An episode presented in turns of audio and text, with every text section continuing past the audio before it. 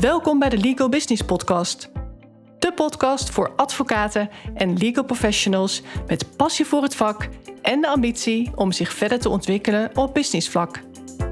Ik ben Marloes Kuipers en in deze podcast deel ik waardevolle tips, inzichten en strategieën die jou gaan helpen om het maximale uit je carrière of kantoor te halen.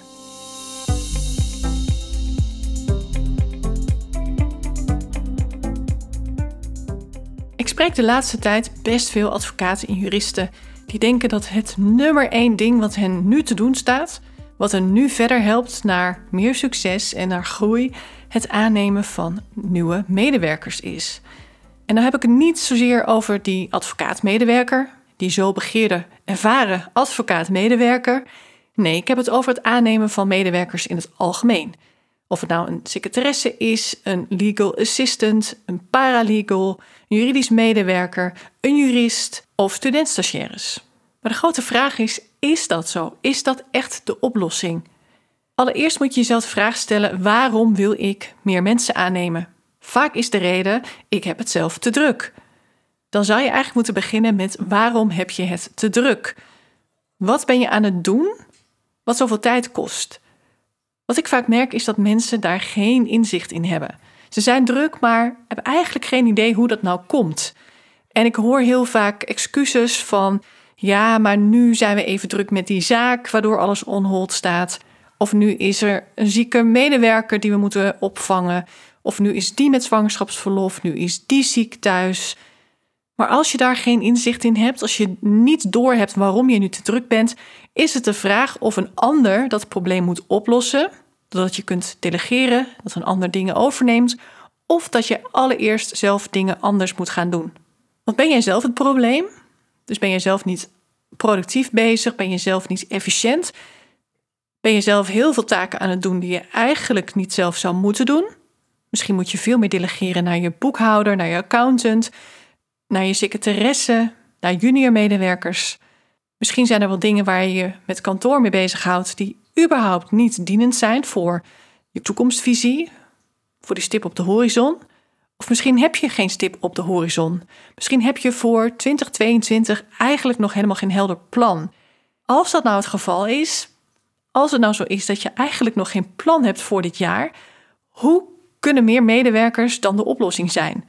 Wat moeten zij dan doen? Want elke medewerker zou je moeten zien als een radar in een systeem wat beter moet gaan functioneren. Elke medewerker zou je moeten zien als onderdeel, als bouwsteen van een groter plan, van een groter geheel. Met z'n allen bouw je ergens aan. Als die visie er niet is, dan heb jij geen doel, heeft kantoor geen doel. En hoe kunnen alle medewerkers dan een doel hebben? Dat kan niet. Dus stel, jij gaat zonder visie mensen aannemen. Alleen maar met als reden: ik ben te druk, dus anderen moeten het werk doen. Anderen moeten meer dingen gaan oppakken. Anderen moeten dingen van mij gaan overnemen.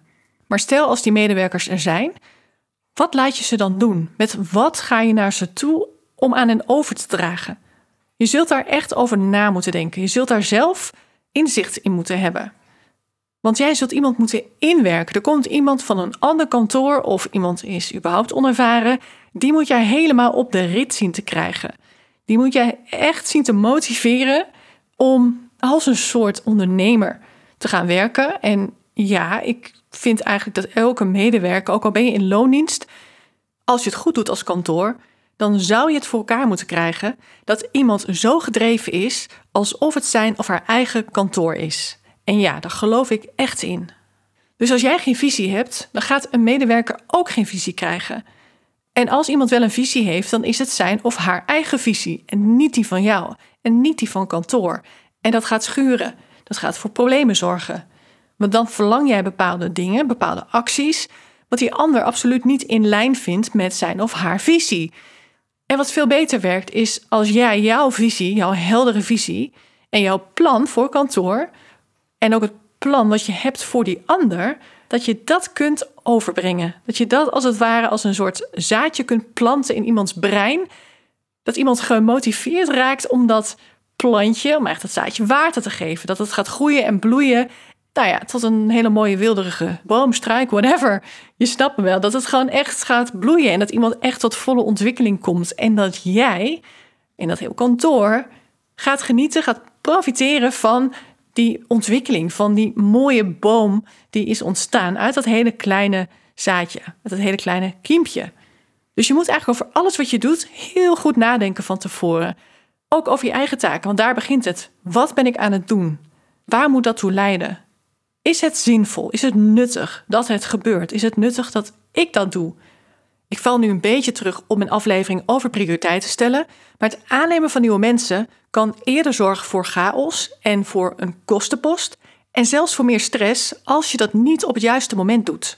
En als bij jou, als leider, als leidinggevende, als kantooreigenaar, als hoofd van een afdeling, als jij geen helderheid hebt. Want mensen aannemen dat vraagt ook leiderschap. En dan is de eerste vraag: ben jij in staat om jezelf te leiden?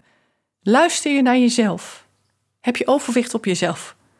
Als jij geen visie hebt en je elke dag gewoon maar wat doet, ben je dan trots op jezelf? Werk je dan ergens naartoe? Nee. Dan ontbreekt bij jou al een bepaalde eagerness, een bepaalde motivatie. Dus dan ben je ook niet in staat om dat over te brengen op een ander. En ik kan je vertellen, het is nog veel moeilijker om een ander even enthousiast te krijgen als jouzelf. Want het gaat om jouw kantoor, om jouw praktijk. Want ook al ben je geen advocaat ondernemer, je hebt je eigen praktijk, wat toch een soort onderneming is, waarbij je dus ook gebruik kunt maken van nou ja, een supportteam, legal assistants, juridisch medewerkers, secretaresses, die moet je allemaal zien te motiveren. Die moet je allemaal bereidwillig zien te krijgen om hun best te doen voor jou. Om jou te faciliteren, om jou te ontzorgen. Om jou te behoeden voor fouten. Want die ga je geheid maken als je druk bent. En waarom zou een secretaresse jou herinneren aan iets wat jij vergeet als jij niet de leukste, prettigste leidinggevende bent? Dan krijg je toch dat mensen denken, nou, die arrogante zak, uh, hij is dat mooi vergeten. Of dat arrogante mens, laten we ook uh, het even in balans houden, mannen en vrouwen. Het is wel goed als ze een keer op haar bek gaat. Want dat krijg je dan. Dus het allerbelangrijkste is om een voorbeeld te zijn, om inspirerend te zijn om mensen op waarde te schatten, om mensen te waarderen. Maar om dat te kunnen doen, om mensen te kunnen waarderen, om mensen echt te kunnen zien en ook hun prestaties op waarde te kunnen schatten, zul jij ook eerst helder moeten hebben wat zij gaan doen. Waarom heb je deze medewerkers aangenomen? Op welke manier gaan ze jou ontzorgen? Op welke manier gaan ze jou faciliteren? Wat zijn jouw verwachtingen van die persoon? Want pas als je dat weet, kun je iemand ook op waarde schatten. En kun je er ook voor zorgen dat iemand meegroeit. Dat iemand zich ontwikkelt in de functie. Want als je echt een goede medewerker hebt en je hebt die persoon echt goed ingewerkt, dus goed geïnstrueerd, dan gaat zo iemand ook dingen oppakken uit zichzelf. Die functie gaat zich ontwikkelen, passend bij de praktijk, bij jouw behoeften, maar ook bij die persoon. Zijn of haar kwaliteiten die zullen dan optimaal benut worden. Want als je een ambitieus persoon hebt aangenomen, iemand die echt het beste uit zichzelf wil halen en die ook echt van toegevoegde waarde wil zijn, dan gaat die persoon op zoek naar kansen. Die persoon gaat proberen om het maximale uit zichzelf te halen. Hij of zij zal proberen om jouw verwachtingen te overtreffen. Maar zoals je wel zult begrijpen, is dat onmogelijk als iemand niet weet wat jij van hem of haar verwacht. Als de verwachtingen niet helder zijn, kunnen verwachtingen ook nooit overtroffen worden. Dus jij zult, wie je ook maar aanneemt, of dat nou een secretaresse is, een legal assistant of een advocaat-medewerker, echt goed moeten inwerken. En dat wil niet zeggen dat je dus maar een ervaren medewerker op iemand zet van, nou, wil jij die persoon even inwerken? Nee. Jij zult daar zelf als leidinggevende echt heel goed over na moeten denken. Wat wil je nou dat deze persoon gaat toevoegen aan jouw praktijk, aan jouw praktijkgroep, aan het kantoor? En vergeet ook niet dat deze nieuwe medewerker heel iets anders gewend is. Die komt van een ander kantoor waar ze op een bepaalde manier de dingen deden. En waarschijnlijk wil jij dingen heel anders. Dus zorg er nou voor dat deze persoon heel snel die nieuwe kantoorcultuur eigen maakt. Zorg ervoor dat deze persoon heel snel het kantoor-DNA krijgt. Dat iemand snapt waarom bepaalde dingen zijn zoals ze zijn. En het grootste gevaar is dat vaak wordt gedacht Ja, maar dat is toch logisch? Dat snappen ze zelf toch ook wel? Dat is dus maar de vraag. Wat jij logisch vindt, vindt een ander dat ook logisch. En dat zijn nou die blinde vlekken die ik wel eens benoem. Zo lastig om dat van jezelf te zien. Want je bent dan eenmaal gewend aan jouw normaal. Wat voor jou routine is, is geen routine voor een ander. Die ander moet allemaal dingen afleren. En als je alleen al kijkt naar het aantal soorten advocaten of juristen, hoe anders mensen kunnen werken. Kijk alleen al naar je collega's. Je kunt er zo heel veel opnoemen die dingen heel anders doen dan jij. Ook al hebben ze dus dezelfde functie. Jullie hebben allemaal hetzelfde vak en toch zijn de verschillen heel erg groot. Nou, stel je eens voor hoe dat dan is voor een nieuwe medewerker. Wat voor cultuurshock dat kan zijn. Want deze persoon heeft ook nog een eigen norm, een eigen normaal. Hoe deze persoon de dingen het liefst zou doen. En die is al bereid om zich aan te passen aan een ander, maar die is dus iemand gewend die wellicht heel anders werkt dan jij. Misschien ook een heel andere praktijk. Dus probeer eigenlijk gewoon op nul te beginnen. Liever te veel informatie, overbodige informatie misschien wel voor je gevoel, maar ga echt bij het begin beginnen. Dat is de kortste weg. Dat is echt de snelste weg om heel veel uit iemand te halen. Want wat ik heel vaak zie gebeuren is dat iemand soort van ingewerkt wordt, maar het is eigenlijk half-half, want niemand heeft er tijd voor. Er is ook niet over nagedacht. Oh ja, de nieuwe medewerker komt. Oh ja, het secretariaat wil je die persoon even opvangen. Zet hem of haar maar even in kamer X, dan kom ik eraan. En ja, dan is het eigenlijk, oh ja, het is een drukke werkdag, maar er is een nieuwe medewerker, daar moeten we wat mee. Hoe handig is het nou als je daar echt een plan voor hebt? En ook echt hebt uitgeschreven, over na hebt gedacht, in ieder geval voor jezelf. Wat gaat die persoon nou doen op dag 1? En wie kan die persoon daarbij helpen? En wat dan ook heel handig is, dat zijn handboeken. Wat ik ook altijd zeg, als er dingen zijn die in een proces gegoten kunnen worden, dan moet je dat doen. Laat het iemand uitschrijven. Iemand die met iets nieuws bezig is, laat zich gewoon het proces beschrijven, stap voor stap, zodat elke toekomstige medewerker dat gewoon kan oppakken. Dat scheelt gewoon inwerktijd. Inwerktijd door een persoon. Wat weer ten koste gaat van declarabele uren. Iemand kan een heel groot deel van die kennis, vaak is dat 80%, zelfstandig tot zich nemen. En dan is er slechts 20% fine-tuning nodig, waar dan daadwerkelijk een persoon voor nodig is. Iemand die gaat zitten met die nieuwe medewerker van, ja, dit zijn de dingen die belangrijk zijn, let hier en hier op. En dan is het klaar. Dit is echt de manier om het maximale uit het nieuwe medewerker te halen. Maar de vraag blijft dus: is het nodig? Is het echt nodig om een nieuw iemand aan te nemen? Wat natuurlijk gepaard gaat met salariskosten, met omzetverlies, doordat iemand die anders declarabel zou kunnen zijn, zich bezig moet houden met het inwerken van deze persoon. Dan kan het ook nog zijn dat er een fase gaat ontstaan waarin iemand net niet helemaal functioneert zoals je hoopt. Dat blijkt dat iemand de dingen toch niet helemaal goed begrijpt, dat dingen toch niet gaan zoals je had gehoopt. En het komt vaak wel goed, maar dan moet je dan ook weer tijd insteken. Ik zou zeggen, ga alleen maar iemand aannemen als je weet dat jij alleen maar bezig bent met de juiste dingen. Dat jij zelf eigenlijk niet meer kunt groeien in efficiënt werken. En met efficiënt werken bedoel ik allereerst dat je je bezighoudt met de juiste dingen. De grootste productiviteitsfout is wel dat je heel erg efficiënt bent in het uitvoeren van taken die je eigenlijk überhaupt niet zou moeten uitvoeren. Dus het begint eigenlijk met wat ben je aan het doen en is dat wel noodzakelijk? Moet je die dingen wel doen? En als nu blijkt dat jij echt leiderschap toont, dat jij echt in control bent van jouw praktijk, van jouw dag, dat je precies weet wat je wil en niet moet doen en ook heel efficiënt delegeert, je kunt delegeren aan de juiste mensen en dat er dan iemand ontbreekt en dat je heel concreet kunt aangeven: ik heb een persoon nodig die dit en dat gaat doen hier. En die persoon gaat met die en die collega samenwerken.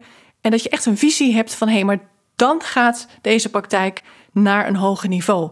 Of dan heeft die en die daar ontzettend veel profijt van. Kijk, en dan is een nieuwe medewerker aannemen een gouden zet. Natuurlijk, je hebt altijd mensen nodig om te groeien. Anders blijf je waar je staat. Want elk mens heeft gewoon een bepaalde limiet qua input, qua uren. Ook al werk je nog zo efficiënt, er is altijd een gemaximaliseerd aantal werkuren. En dan heb je meer mensen nodig. Maar doe je dat nou te vroeg, dan ga je daar spijt van krijgen. Want mensen aansturen, leiding geven, is echt een skill. En daar wordt vaak niet over nagedacht. Dat wordt heel vaak onderschat. En als je kijkt wat het je dan kost, dan zou je wensen dat je er niet aan begonnen was. En ligt het dan aan die medewerker? Vaak wordt dat dan gedacht. Dat was echt een miskleun. Dat was gewoon echt een verkeerde keuze. Of had jij daar gewoon veel meer uit kunnen halen? En moet je eigenlijk gewoon heel kritisch in de spiegel kijken en verantwoordelijkheid nemen voor de mislukking.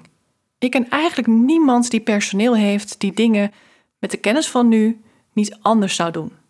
Bijna elke werkgever zal wel erkennen dat hij of zij bij het aannemen van de eerste paar medewerkers onvoldoende voorbereid was op de taak van leiding geven, op de rol van werkgever.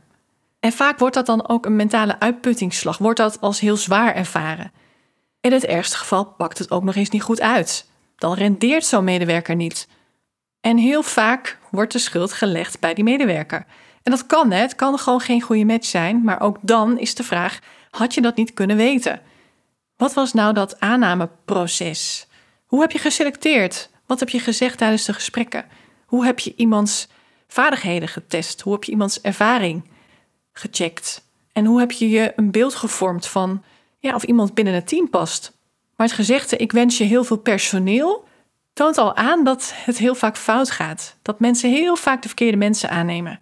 En juist in deze tijd, waarin het vinden van de juiste medewerkers een uitdaging is, to say the least, hoop ik dat ik je hiermee in ieder geval kan geruststellen dat meer medewerkers niet per se de oplossing is.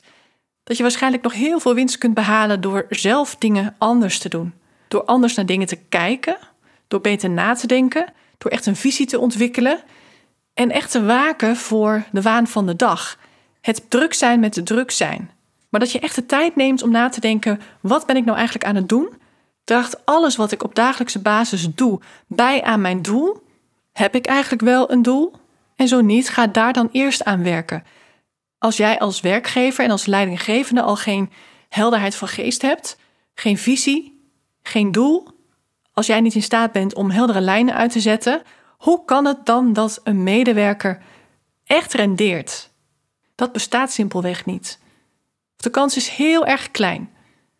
En het zou eigenlijk ook niet zo moeten zijn dat een medewerker jou gaat vertellen hoe jij je kantoor moet runnen. Dan gaat er iets niet goed. En als dat gebeurt, dan kan ik met 99% zekerheid zeggen dat deze medewerker gaat vertrekken, vroeg of laat. 100%. Stel je staat nu op het punt om een nieuwe medewerker aan te nemen. Moet je dan alles on hold gaan zetten? Nee, zeker niet. Maar ik wil je wel aanraden om jezelf die kritische vragen te stellen. Waarom wil ik iemand aannemen? Ben ik allereerst zelf met de juiste dingen bezig? Of loop ik dingen te doen die een ander zou moeten doen? Zo ja, is het dan die medewerker die dit soort taken gaat overnemen van jou? Als dat zo is, dus je bent op zoek naar iemand die specifieke taken van jou gaat overnemen, dan is dat inderdaad een serieuze reden om te overwegen om iemand aan te nemen. Vervolgens moet je gaan nadenken, wat gaat die persoon precies doen? En is het een continue taak? Is het een blijvend iets? Of is het een eenmalig project? En naast jouw werkzaamheden die overgenomen worden, kan deze persoon nog meer doen? Wie kan deze persoon nog meer ontlasten? Op welke manier kan deze persoon groeien in zijn of haar rol?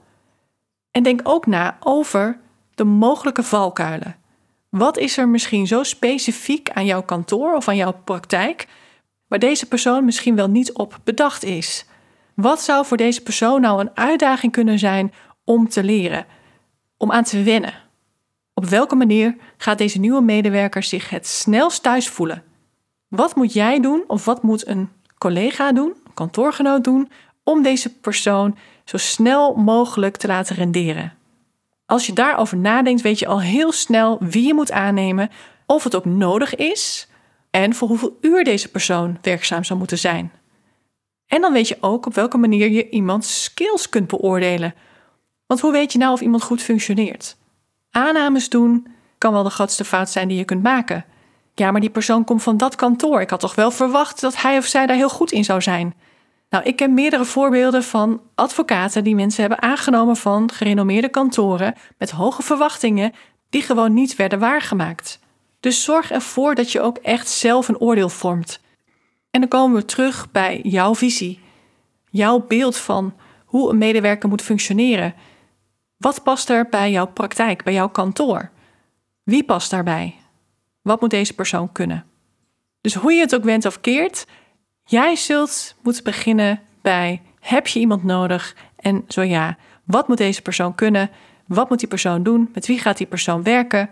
En wat is er voor nodig om deze persoon heel snel te laten floreren en te laten renderen? Nou, mocht je nou nog vragen hebben, wat ik mij kan voorstellen, want dit zijn echt vragen die klinken heel erg voor de hand liggend, maar ik durf te wedden dat ze niet vaak gesteld worden. Heel vaak wordt er vrij impulsief gekozen om iemand aan te nemen. We zijn met z'n allen te druk, er moet iemand bij. Maar is dat wel nodig? Laten we eerst eens kijken hoe wij zelf de dingen doen. Dat is al een hele belangrijke vraag. Mocht jij nu zelf op het punt staan om iemand aan te nemen, of wellicht zelfs meerdere personen, maar ben je nu aan het twijfelen geslagen of dat wel de juiste stap is die je nu moet zetten, stuur me dan vooral een bericht, want elke situatie is anders en ik denk met alle plezier even met je mee. Ben jij inderdaad klaar voor nieuwe medewerkers of is het veel verstandiger om eerst zelf dingen anders te doen? Om eerst kritisch naar je eigen praktijk te kijken en naar je leiderschap en naar hoe jij praktisch gezien de dingen doet. Want het laatste wat je wilt is groeien om het groeien. Want heb je eenmaal voor uitbreiding gekozen, dan is de stap terug heel moeilijk. Het voelt in ieder geval als een grote stap terug. En dat is sowieso niet wat je wilt. Groeien is geen lineaire lijn. Het gaat stapsgewijs. En timing is everything. En hiermee rond ik de aflevering voor vandaag af. Ik hoop dat die interessant voor je was. Dat het je aan het denken heeft gezet. Dat het je gaat helpen om de juiste stappen te zetten. En dat je ook weet wat de afweging is die je moet maken. Wanneer moet je nou kiezen voor groei? En wanneer moet je eerst even zelf kijken: wat kun jij veranderen? Wat kun je anders doen? Wat kun je beter doen? En dat geldt ook voor je hele team, je hele huidige team. Maar wellicht speelt er op dit moment heel iets anders bij jou. Misschien is er een bepaald onderwerp waarvan je denkt: ik hoop dat Marloes daar eens een podcastaflevering aan wijdt. Ik zou zeggen, ga daar niet op wachten, maar stuur me een bericht en geef gewoon aan wat er speelt en waarmee je enorm geholpen zou zijn. Want uiteindelijk maak ik deze podcast natuurlijk niet voor mezelf. Want alles wat ik deel, dat weet ik al. Maar ik doe het voor jou. Bij elke aflevering denk ik, wiens praktijk of wiens kantoor is hierbij gebaat? Dus maak hier vooral gebruik van en wie weet krijg je wel antwoord in de volgende aflevering. Het zou zomaar kunnen. Ik hoop in ieder geval dat je er sowieso weer bij bent volgende week. Ik kijk er naar uit. Ik wens je voor nu een hele mooie dag en tot gauw.